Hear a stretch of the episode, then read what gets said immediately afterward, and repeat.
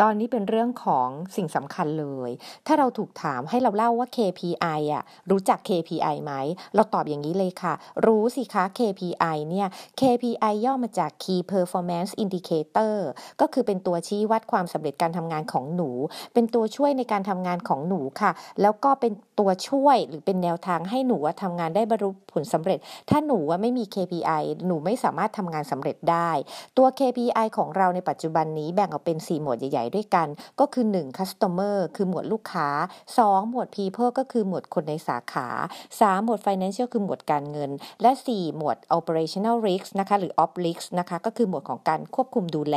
การจัดการ ซึ่งน้ำหนัก คะแนนในแต่ละหมวดนั้นก็จะแตกต่างออกไป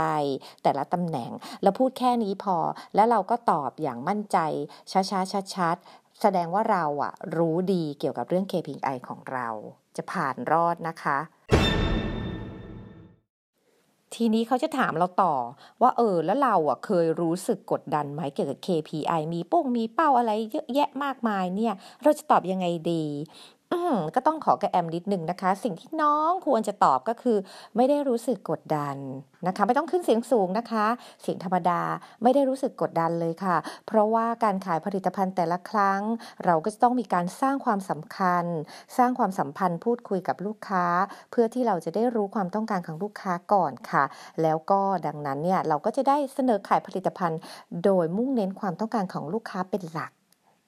KPI เนี่ยจะเป็นตัวกำหนดทิศทางในการทำงาน เพื่อให้ตัวของเราไปถึงเป้าหมาย เพราะว่า KPI นั้นสำคัญมาก แล้วก็จะสนับสนุนให้เราเนี่ยนำเสนอผลิตภัณฑ์ได้ตามความต้องการของลูกค้า ลูกค้า happy หนูก็ happy ค่ะ